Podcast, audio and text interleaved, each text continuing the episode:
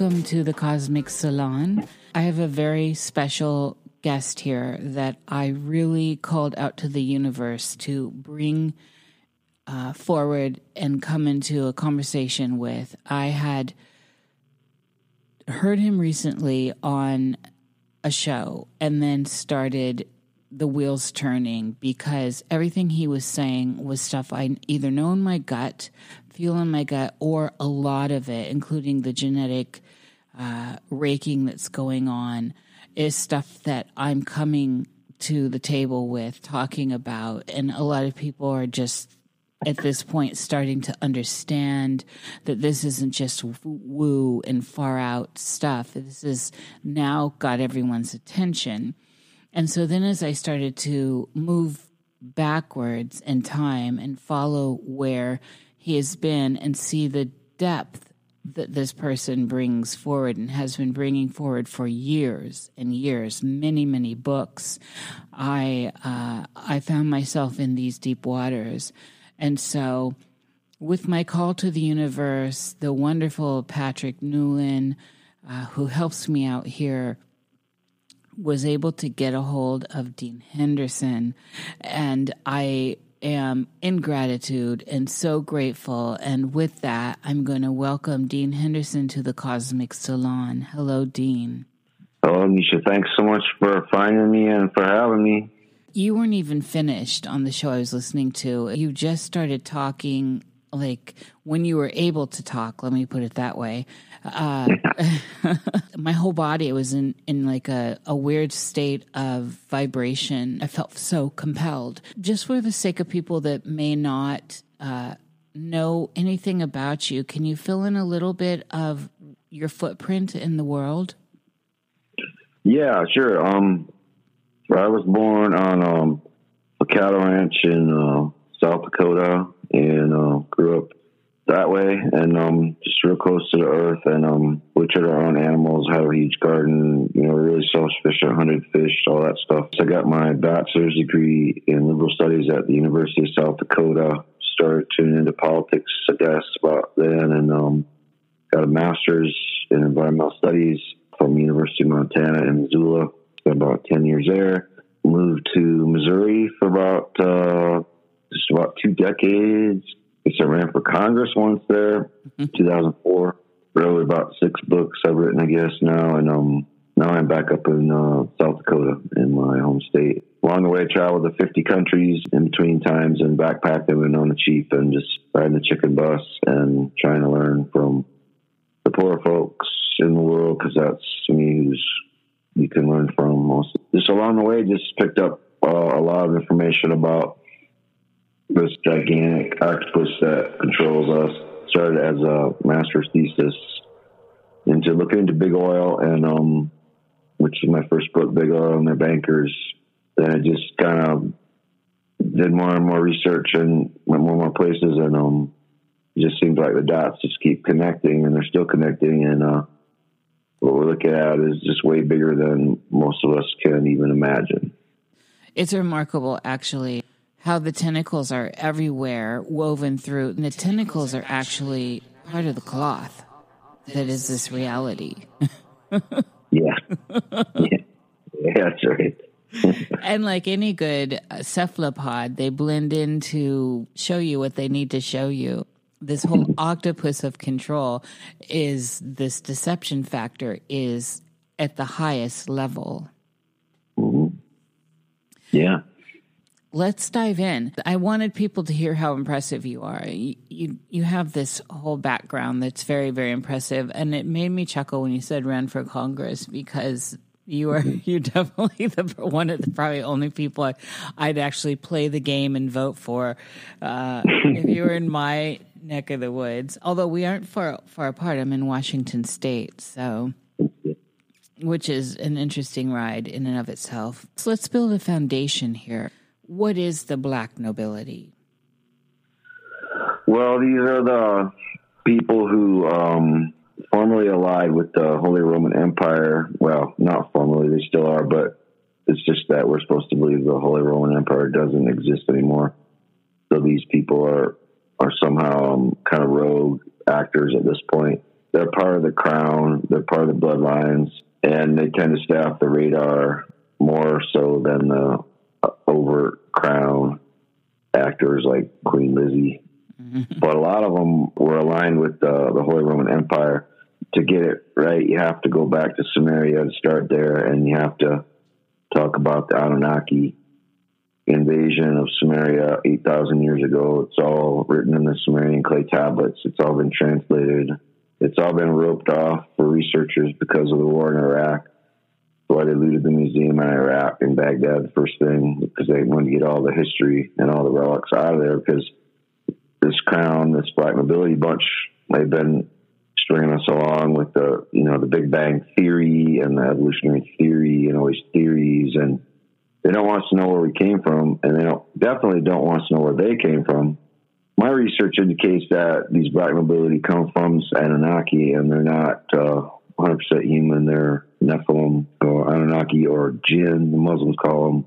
The uh, Apache call them Wendigo. The Cree, the Cree call them Wetiko the people in Egypt call them archons, the Gnostics call them archons. But it's this off planet uh, bunch. It tells you right in the tablets, not my words, their words, that they came here to enslave uh, humans, to genetically modify uh, creatures into worker bee humans to mine gold for their planet Nibiru, which was the ozone layer was depleting and was at that same time, 8,000 years ago, that the, the, gold mines in South Africa started up.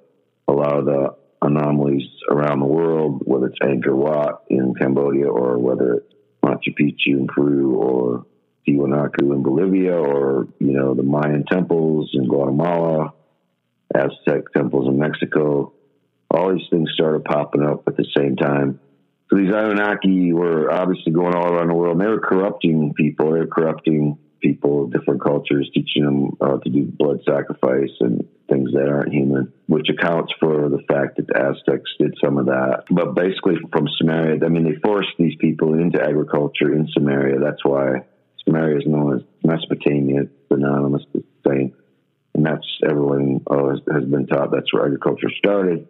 And that's why it started because they literally forced these people into agriculture from a hunting and gathering existence, which is the natural state for humanity then they could feed their city states of Ur and Babylon and in that region. Um, and they thus started kind of a banker class relationship already where you had workers and you had people in the city that ate pretty much and managed things and ate. So from there, they branched in two directions. They went to Egypt and became the pharaohs. They went to Babylon and they started the Babylonian mystery schools in Babylon, of the Tower of Babel, all that stuff, the religion, the spirituality, even, which we had no really notion of either of those things as something gathering people. We just, we just basically were grateful for, for the gifts of nature. So, for example, Lakota would pray to Buffalo Calf Woman, but it was, it wasn't really the same as what we understand to be spirituality today. I don't think at all. It was really grounded. It was grounded in nature, in natural law and it was actually kind of brutal sometimes. But you got to eat, you know, Yeah. and that's just the way it is. So then they became the pharaohs in Egypt. They enslaved the Israelites, who were actually black Ethiopians at that time. They, they now live in Ethiopia. They were driven out of Israel. The Israelites were by these Nephilim, the tribe of Dan, uh, the Zionists, the original Zionists. They enslaved the Israelites to build pyramids and the whole uh, did the whole thing there in with you know building the pyramids and and being this uh, dominant force in that region, not treating people very good. From there, they crossed the Channel or across the Mediterranean, I should say, to uh, establish the Holy Roman Empire, burning the Library of Alexandria behind them to hide the records of the genealogies and who they were and all their atrocities and so forth. Some of which have been recovered through the Nag Hammadi scrolls now, pretty recently. But by that point, um, they had a, a navy, and um, it was called the Knights Templar. So then they were able to take their big ships because people have, you know, navigated the seas for way before them, but they didn't have the big ships because they weren't interested in pillaging people. You know, they were decent human beings. But these people or these things, no, they went all over the planet and they pretty much stole all the wealth from all native people in North America, South America, Asia, South Asia, Africa, you name it, hoarded it and brought it back to establish the Holy Roman Empire. Did the Crusades where the Templars were taking pilgrims into the Middle East and they were getting them into debt. So they started the debt concept of debt. They started the concept of kind of a bond market, kind of a credit card system, credit card market. So the Knights Templar were the original bankers for sure. The Babylonians on the other side, they headed up to the Caucasus uh, in the Georgian region, Azerbaijan, Georgia, that region, south of Russia, and they mingled with the, the Caucasians. Out of there came the Ashkenazi Jewish faith, which had gotten pretty weird, and that was the Rothschilds. So the Ashkenazi Jews then migrated to Eastern Europe. They began to intermarry with the Holy Roman Emperor crowd, you know, the bloodlines that came from there. There was kind of a rift between Pope Clement and uh, the Templars, because from time to time the Catholics have actually Catholic Church has actually gone up against these Anunnaki, and then other times they're co-opted. The, the Vatican Bank has been the most co-opted for years. It was run by the Rothschilds. Although this recent, the most recent Pope, Pope Francis, actually the first action he did as Pope was he went in to uh, raid the Vatican Bank and hopefully straighten up some of that corruption in there. I'm not sure where he stands. He is a Jesuit. And I know there's a lot of people out there who follow this kind of the Jesuits are evil line, but I actually think the Jesuits are the good part of Catholic Church. And the fact that this is the first Jesuit Pope ever could have some meaning. It could mean that maybe he is in opposition to him. I, I'm noticing him not wearing a mask very much. Yeah. Um, I've noticed some, some, you know, some things are coming out of there that actually might be good.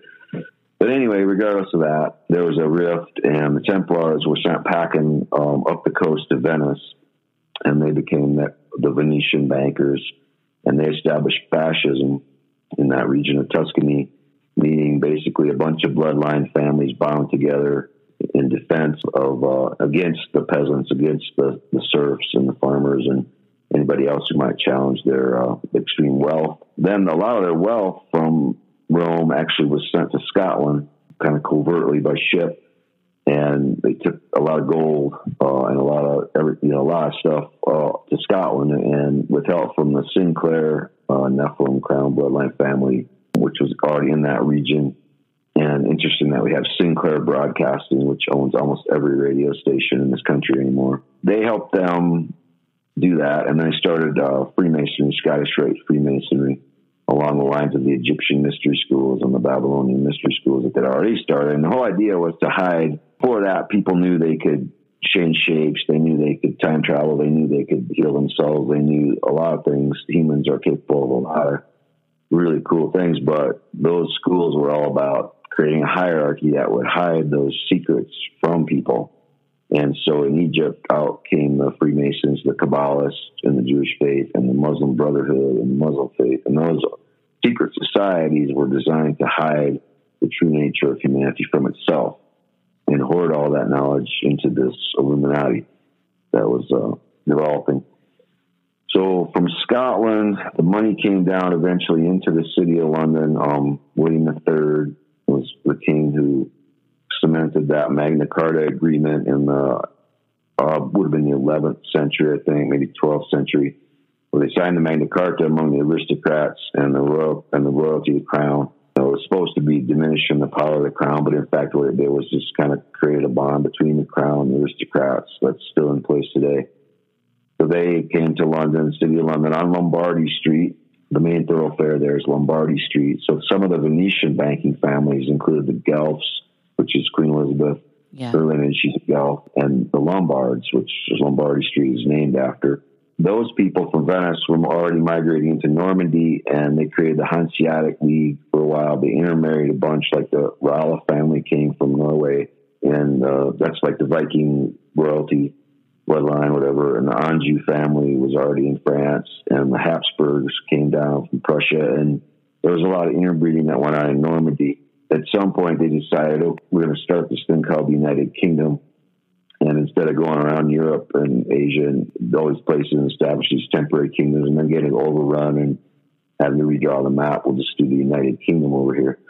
And it was an island. It was safe from uh, peasants because you had to have a ship to get to it. And again, no one had big ships. And the coast around England is really rocky and the seas are rough. And so that was the place where they established their stronghold was the United Kingdom, United Kingdom. And that's exactly what it is to this day. It's the United Kingdom. It's where they, you know, the city of London is this one square mile entity within the city of London, but not part of the city of London and not part of the UK either. It's actually totally autonomous. And so every bank operates there of any size, you know, all the big banks. The only place in the world where derivatives are traded from, it's, it's the epicenter of the offshore banking network. So the Bank of England has these numbered accounts that only they know who owns them. And then that money goes to the Cayman Islands or Bermuda or Bahamas or Isle of Man, of Jersey, whatever it is, whatever Vanuatu, whatever offshore banking center. But that's all run by the City of London, all that stuff, and by the Bank of England. And then every bank in the city has its own Freemason lodge because Freemasonry is kind of the religion, you could say, of these people. It's it's Luciferianism, it's Satanism, it's the same, and that's their religion. So every bank has a Freemason lodge. The Lord Mayor of London actually lives in the biggest Freemason lodge. They're just, just loaded with Freemason lodges. Then the banks vote uh, in the city, so there's not many people that actually live there, although there are some super rich crown people that live there, including a lot of Saudi princes and you know stuff like that. People that have looted their countries, you know, the Sultan of Brunei, you know, I mean, people that have looted their countries, they, they, they take their money to the city of London and they put it there and they'll live there maybe to give themselves some status. But mostly it's just commercial entities. So the people vote, but then the banks vote too. And the bigger the bank, the more votes you get. So like HSBC, the old Hong Kong, Hong Kong Shanghai Banking Corporation has the most votes. You have to be a Freemason to become alderman or a councilman in the city. And this is where all the the dirty money goes because there's no it's opaque. There's no there's no regulation. There's no nobody can see what's going on, and so all your dirty oil money from the Middle East goes through there. And if they steal money from Syria through ICE through their ISIS subsidiary, that'll go through there. They're uh, running prostitution rings um, in Thailand. That money goes through there. They're running drugs out of Colombia. That money goes through there, um, or Afghanistan. That money goes through there and uh, it just kind of all mixes and goes into the offshore networks. And they created, of course, the first corporation was the East India Company.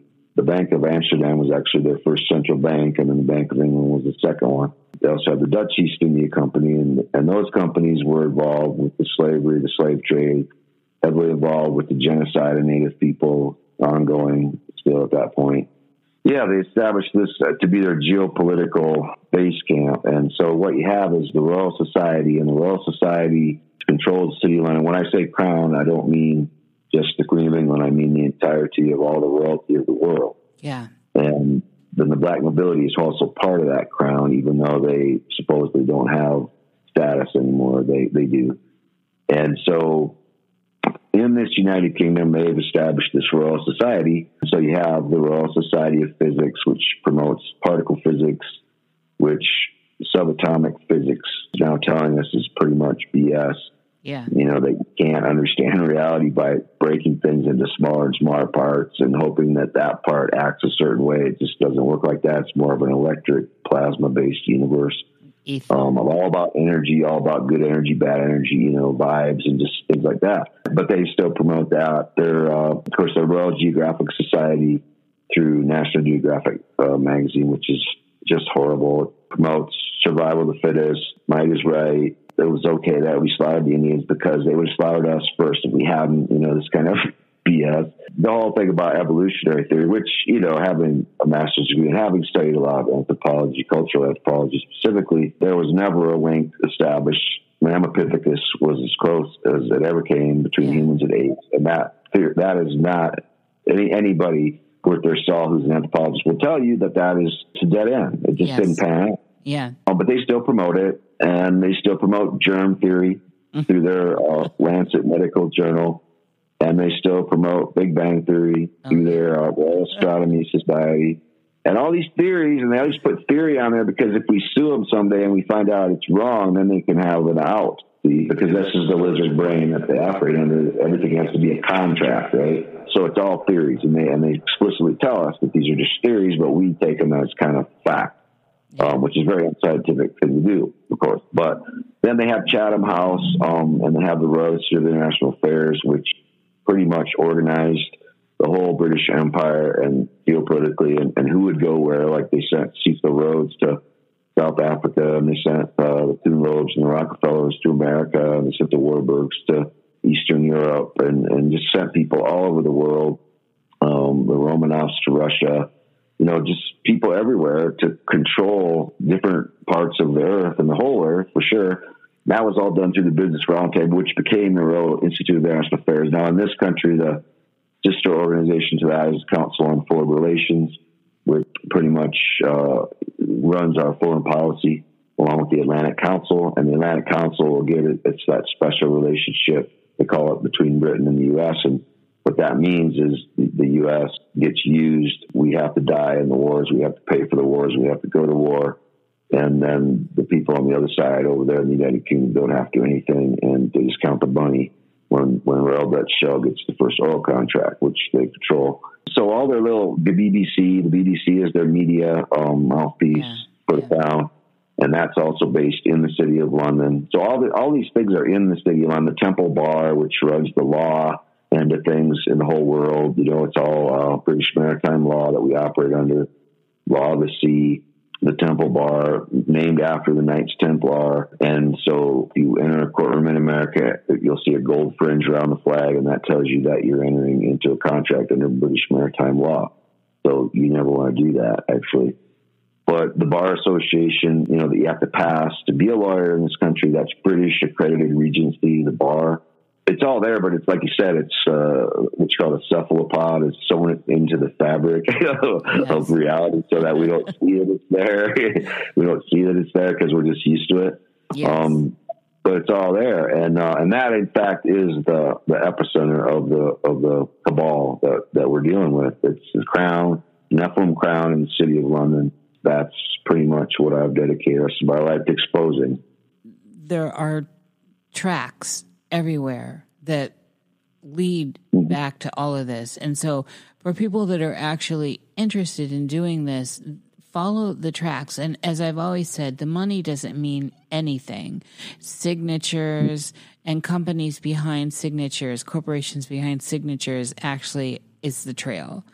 And one mm-hmm. of the things that I want to touch on in the beginning here is we've got this foundation going before we get into the genetic stuff, which is where I am uh, fully engaged, is so with all the with all this that's going on with the black nobility, and I mean, we could dive into Napoleon, and um, we could dive into definitely, very significantly, the uh, Louis and Marie Antoinette and that bloodline that has come forward now uh, that the people were not aware of. So that it's nice to see that coming forward. But then we've got these islands like Liechtenstein and Andorra, and mm-hmm. uh, how significant their role is in all of this when we're looking mm-hmm. at that, especially right there in that particular area. Uh, this is a hub, in my opinion. Yeah, no, it is, and uh, Monaco is part of that Yes. Yeah, Liechtenstein and Andorra are part of that. And this is where the kind of the each of those entities you just named has a royal family, you know, presiding over it. The Grimaldis were run Monaco, and the Liechtensteins actually run Liechtenstein, and Andorra. I'm not sure the name of that bloodline. It might be the Anjous that run Andorra, but all those are in that Normandy region that I was touching on earlier, where there was a lot of interbreeding.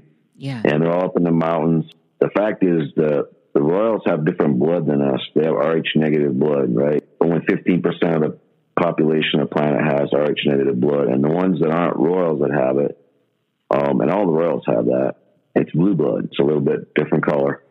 And the rest of it is in that Basque region of northern Spain and southern France, you know, right next to Monaco Andorra. And that's why. That's one thing.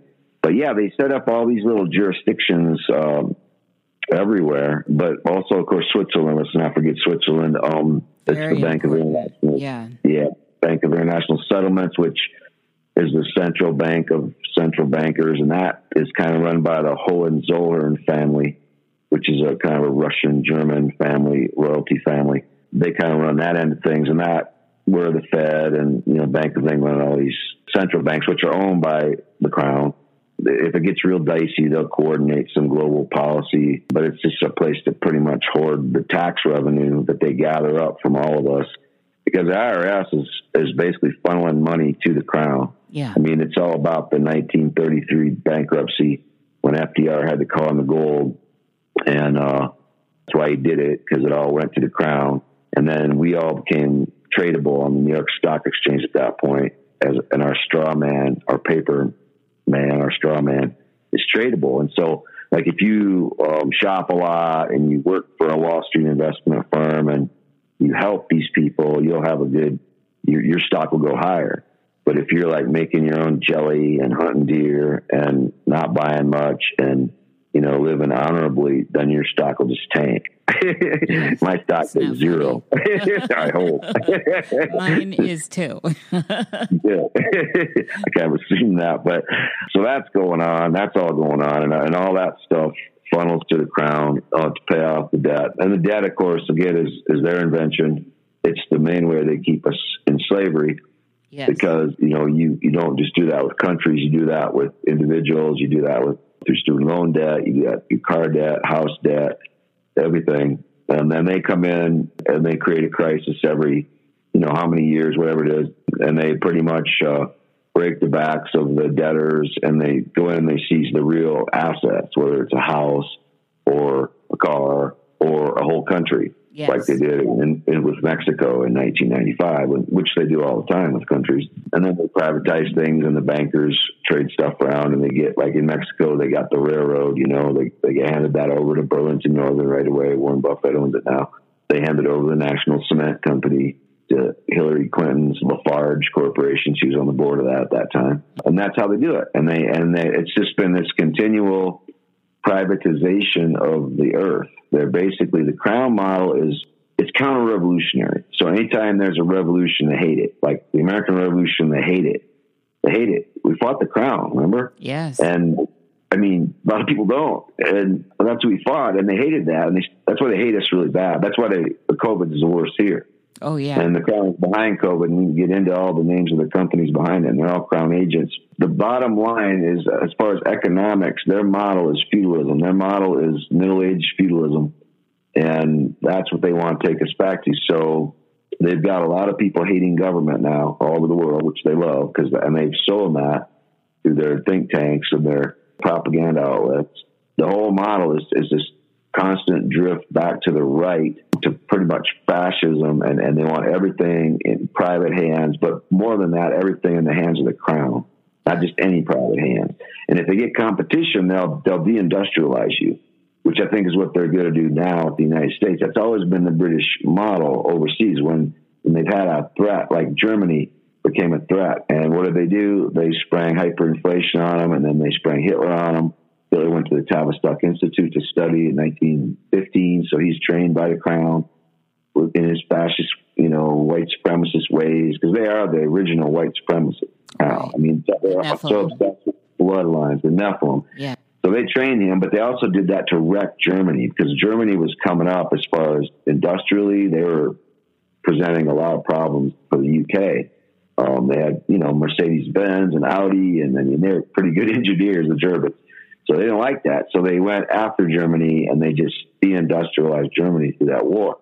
And they'll do that every once in a while because what they want is they don't want any one country to ever have enough standing to challenge their global oligarchy, which is what it is. It's a global thing. It's not, they don't really have a country. They just have families and bloodlines and, and they're, they're sovereigns. That's why they call themselves sovereigns. Yeah, they don't because need a they're country. not part of a country. They don't need a country. they use countries like toilet paper. They'll put them against each other. They'll make wars between us to make money off both sides. Um, over and over, they've done it. And that's really all we're good for to them. Um, otherwise, they just wouldn't have a country. But I think now they're actually going back to the original thing where there was no countries, and they're going to pretty much declare war on humanity in general. And that's where their New World Order comes in, where there will be no governments except for just administrative, like the WTO will be a big part of it. The It'll all be WHO. AI. part of it. Yeah, and then we'll all be AI eventually, and that'll be even more convenient and easier to manage. And so I call it I call it electronic feudalism or digital feudalism. That's that's where we're heading. We're heading into the economic system of the 12th century with computers. you know, Yes. Well, there's that new saying that's going around. It's been going around for a minute where it says all roads lead back to Switzerland. And think about everything that that actually entails with uh, the height of how we've broken this idea of the world apart with the big portal there. And portals are everywhere, portals are a big deal, but it's ridiculous to overlook Switzerland. Yeah. No, yeah, definitely. It's a big part of it. And, uh, so all the banks are, and, um, and that's kind of like, if you look at the geography of Switzerland too, it's right in between the Holy Roman Empire and the UK. I mean, it's almost equal distance. And I'm sure that's part of it too. And it's in the mountains. It's like a stronghold where they can keep the money and they keep it so expensive there, and the immigration's really tight, and they're not part of the EU. And so the Swiss franc is still a viable currency, and I think that's what they're working on now with the Brexit in London. A lot of people think it's a good thing and it's going to liberate the people and all that stuff, but I actually think it's the city of London pushing it, and they want to get out of the EU. So that way, you'd have Switzerland out of the EU, and you'd have the UK out of the EU. I think that's where it's going to go because there's a huge that's that's the relationship. It's between the city of London, which is the geopolitical base of the crown for planning all their strategies, and then it's Switzerland, which is the money repository, along with Andorra, Liechtenstein, Monaco. You know, there's all kinds of places, Cayman Islands. Again, all these offshore places that's the power centers. But I say the city of London's the real power center because that's where the planning takes place and that's where it's all really tied together. And it's called the United Kingdom for a reason. the space fence. Let's kind of springboard into that and start moving our way through through this idea that's going to lead us into this genetic sweep we're in and the beta test that's going on uh, with the blood the blood sacrificial stuff as of course we've just now shown everyone uh, and surely anyone that's listening to me already knows that they're chattel. We're all chattel. If people are coming to this and not understanding that idea it's something you have to seek your sink your chops into. If you think you're not chattel and you're you're paying taxes and you're being herded around and told what to do then you need to look at the definition of chattel. Mhm. So, Yep. yeah, Space Fence. This is where we start talking about 5G and that platform, that weaponry that's now becoming the new platform that's connecting everything, including us, because as we all know, Yeah. we have been electrified. Yeah. Yeah, working so hard now with the mind controls, what's going on. So, like, social media was all about the creation of the hive mind or the reinforcement of the hive mind. So, you know, like you remember when you were in fifth grade and, like, say the teacher, like, stumbled over a desk and all the kids in class dropped their books and all the kids in class laughed. I thought it was funny. And that one kid would go help the teacher pick her books up and, like, dust her off.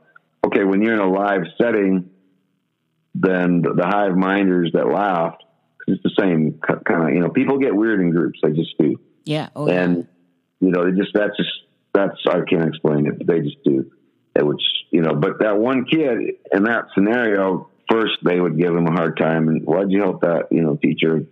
Then eventually that kid becomes a leader and he teaches these kids, okay, wait a minute. You think that's cool? That's not cool. You're a bunch of idiots. You know, that's wrong. Fast forward to Facebook and in Facebook, you're not live. And so the one person that says, oh, it's an article about the city of London or whatever, speaking from personal experience. Because I, see, I, was on Facebook for a few years and it, it was just horrible. And, you know, you just get pummeled and by the thought police and then they would just take your shit down anyway. And the trolls and all that. And so in that scenario, you can't emerge really necessarily a leader. You'll just keep getting pummeled because those people can just go hide. They'll hide, you know, they'll hide somewhere else because they're not even there. They're just on a computer. But what it did to people was it really reinforced that hive mind and it reinforced a kind of a social acceptance norm. It made people like really yearn for that again. Like even though they're 50 now or 40 or whatever they are, all of a sudden they just want really bad to be accepted. And that was the idea. That how the DARPA drew it up because they had to create this hive mind in people. And DARPA founded LifeLog, yes. which shut down the very same day that Facebook started up. and it was the same exact social media. I mean, it's, uh, it's, it's social engineering is what it is. It's, it's all being run by the intelligence community. Okay. And the same with Twitter and the same with Instagram and the same with all that crap, which I don't do any of that anymore at all. And so glad. Google, another thing where, you know, it creates a hive mind by the search results it generates. And that was another company that, you know, was started at the Stanford Research Institute. And that was a big military think tank in the 50s in Stanford for the Pentagon. That's where Google came out of, and the two founders of it and their acceptance thing or whatever, when they remember, you might have seen it, but they, the first uh, entity they thanked for support was DARPA. So DARPA was behind Google. For people that don't know, Defense Advanced Research Project Administration, total information awareness bunch, you know, dirtiest, weirdest part of Pentagon. And then, of course, Regina Dugan, the latest DARPA director, she went to work at Facebook and they're building eight, which is their kind of covert ops. All these companies have like NSA buildings on their campus, like Microsoft, Google, Facebook. They all have these NSA adjunct buildings right on their campuses. I mean, Silicon Valley just moved up. The Stanford Research Institute became Silicon Valley, just migrated up to Silicon Valley. This is all black ops, okay? All of it. And the internet itself uh, came from DARPA. It was ARPANET, they called it ARPANET, and it came from DARPA. And, you know, when they released it onto the people, the NSA people in the 90s, when they released it to the public, they were like, well, you can't do this. This is a weapon. This is, you know, this, you can be able to, like, basically influence everyone's opinion all over the world with this thing. And um, they did it anyway.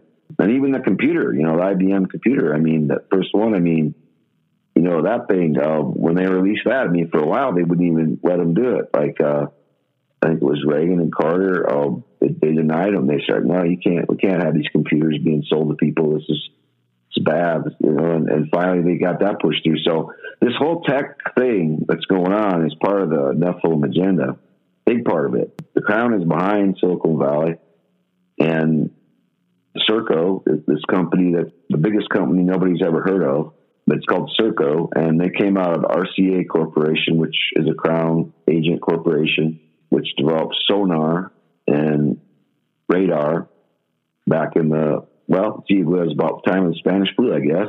So out of that came General Electric and Serco.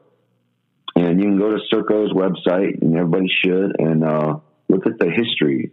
There's a tab that says history. You just hit that tab, and you can go through a nice little timeline of this company, and, and just be blown away. But they actually control like our patent office in the U.S. So they sit there and they they have access to every 5G patent. They did a thing with Richard Walker and Hewlett Packard back in the 90s where they started hoarding up all these patents. And then Walker left HP and started his own company. And they started funneling the stuff into there. And the IBM Eclipse Foundation helped them do it. And Lockheed Martin was involved. Hillary Clinton was involved with the Rose Law Firm because they were patent lawyers. Patent lawyers usually aren't what you think they are. They're not there to protect little guys' patents. They're there to swoop up patents for corporations and steal them from little people. And that's what patent lawyers do. So Serco, through the Department of Commerce, has a contract to administer our, our patent office.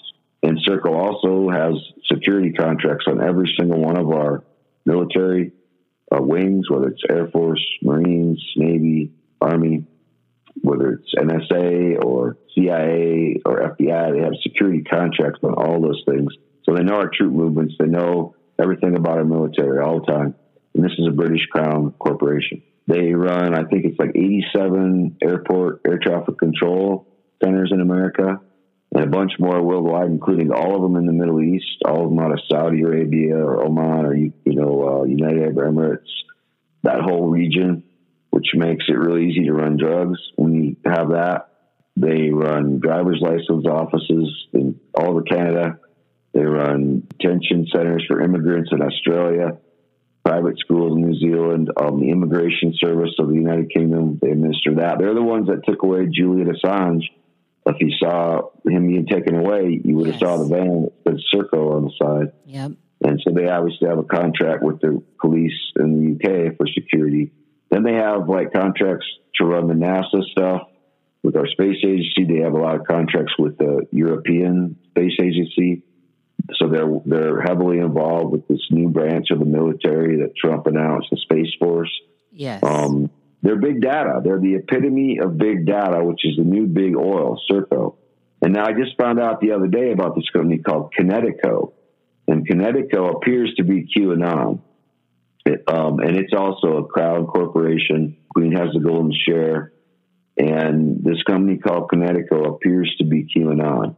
So all this stuff that they're putting out, well, it's doing two things. It's keeping people on the couch, but not doing anything. Trump will take care of it, you know, whatever. You I'll take care of it. And right, and it's also a dragnet to entrap you and put you on a list because now you're on a list. Just so you know, yes. if you if you ever looked at a QAnon thing, you're on a list now. So that that was handy. But that's just the Crown what they do now. Of course, with 5G, you have Crown Castle. You ever played chess? that will have a lot of significance, that name. And yes, it is uh, located on Fleet Street in the city of London. It's called Akiba now. They changed their name, but they put up almost every cell phone tower in America and in Europe and in a lot of the world. And yes, it's a Crown Agent Corporation. Yeah, General Electric, I mentioned it, came out of RCA. Yes, it's Crown Agent Corporation still. And they run all the smart meters. They build all the smart meters. They build all the LED lighting, which are ruining our eyes. So that's another Crown agent. You have British American Tobacco, which is involved with the, the vaccination stuff because their tobacco uh, mosaic virus is a big part of all these vaccinations. Then you have Lockheed Martin, which is virtually indistinguishable from British Aerospace at this point because they've bought each other yes. shares and they bought the subsidiaries of each other and they're both Crown agent corporations, and now it's just kind of one big giant defense contractor, by far the biggest in the world, by far. And another Crown agent corporation, of course, they're building the space fence. They're heavily involved with the chemtrails, and they're heavily involved with the satellites. And Lockheed Martin uh, actually administers our food stamp program in this country now through those cards.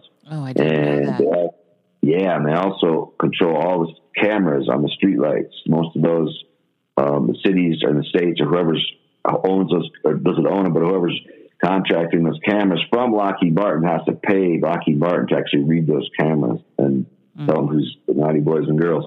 So they're they're into all kinds of stuff. And this is the British mercantilist model. Again, what we've done is we've privatized the American economy, really accelerated under Reagan, even more under Bush and Clinton. and they've taken us to where it's contractors, right? So even the Pentagon, we privatized our military. You know, we have Blackwater do it instead, right? And this is pretty recent. This happened like in the 80s, right? That's the British model because what they do is their companies are the contractors.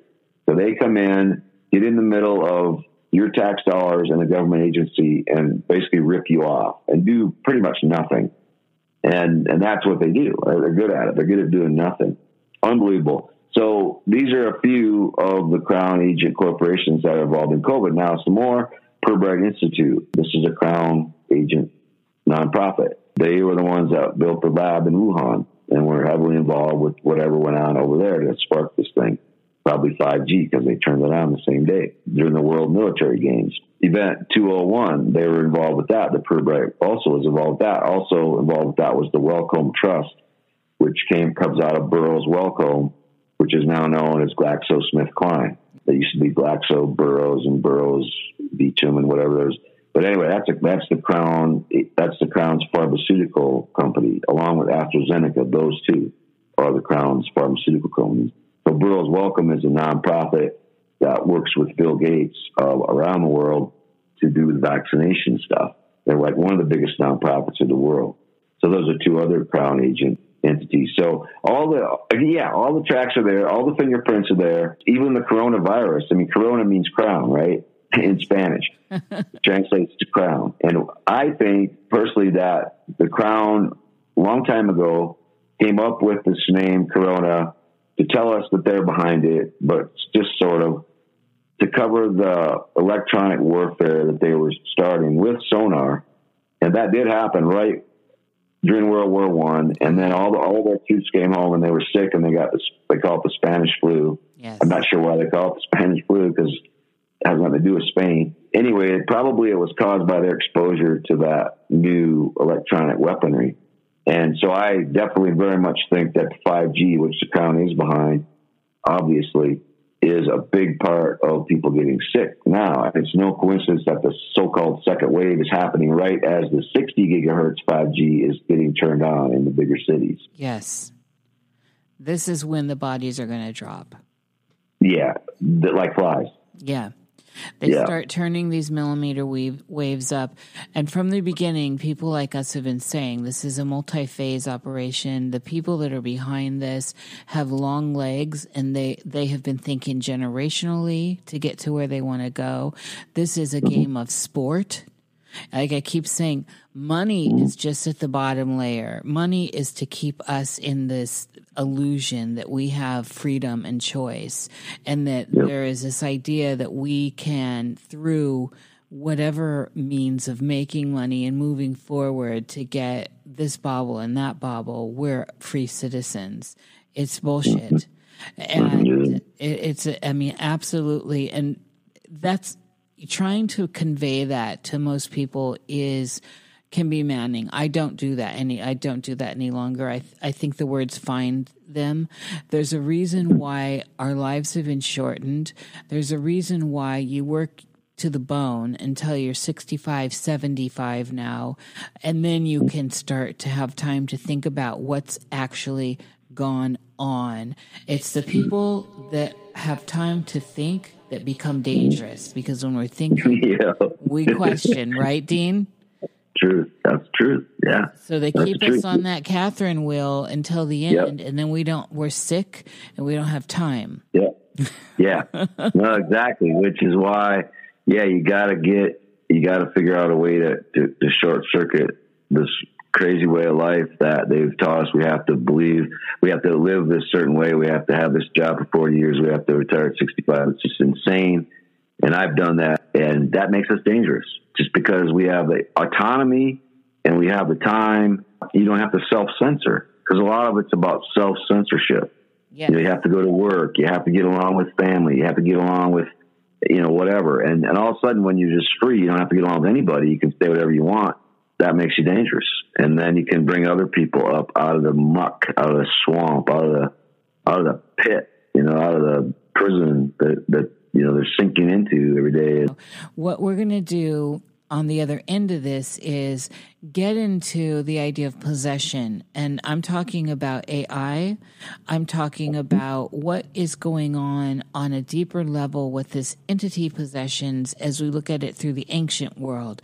So this Nephilimic stuff, this, uh, these ideas of others, the other beings, the other things at play here and how there's an idea of soul harvesting, right? We see this idea uh, that your soul is worth something. That it's it's written in lots of tomes everywhere, and that the the idea of blood in and blood out, blood sacrifice, is interchangeable with the idea of selling of souls and harvesting of souls and the great harvest that I believe we're in at this moment.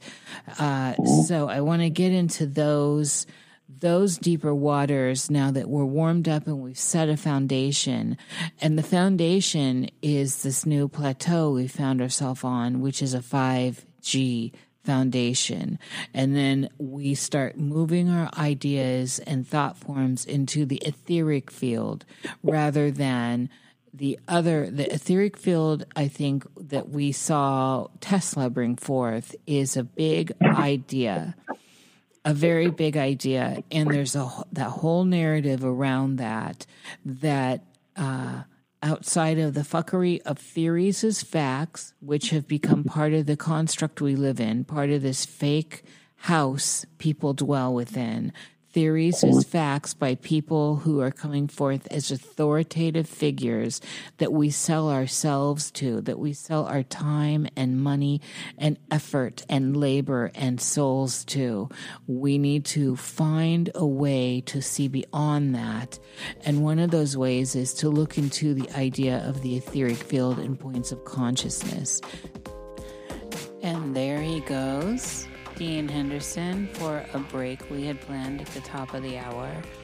The conversation ended so abruptly because Dean was prepared to do an hour, and then when we got to talking in the pre chat, two hours was acceptable to him. He rarely does that. And so he was really keeping track of the time. And when he wrapped up where it ended with his voice, he had said, and I edited this out, let's take a break here and come back with the second. So he kind of ended right there. I didn't get a chance to come in with a smooth transition. And so that's what that's about. I will tell you, this was a juicy conversation. It gets juicier, but this front half is just as juicy as the second half. And it's all stuff Dean talks about in the world, I might add. So it's in conjunction with what I talk about. So you get the, the synthesis of the two of us coming together and extrapolating from there.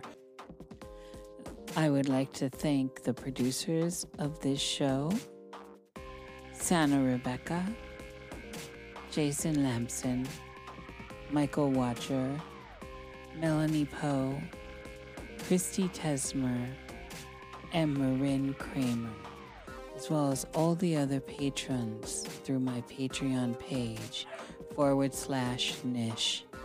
Thank you kindly.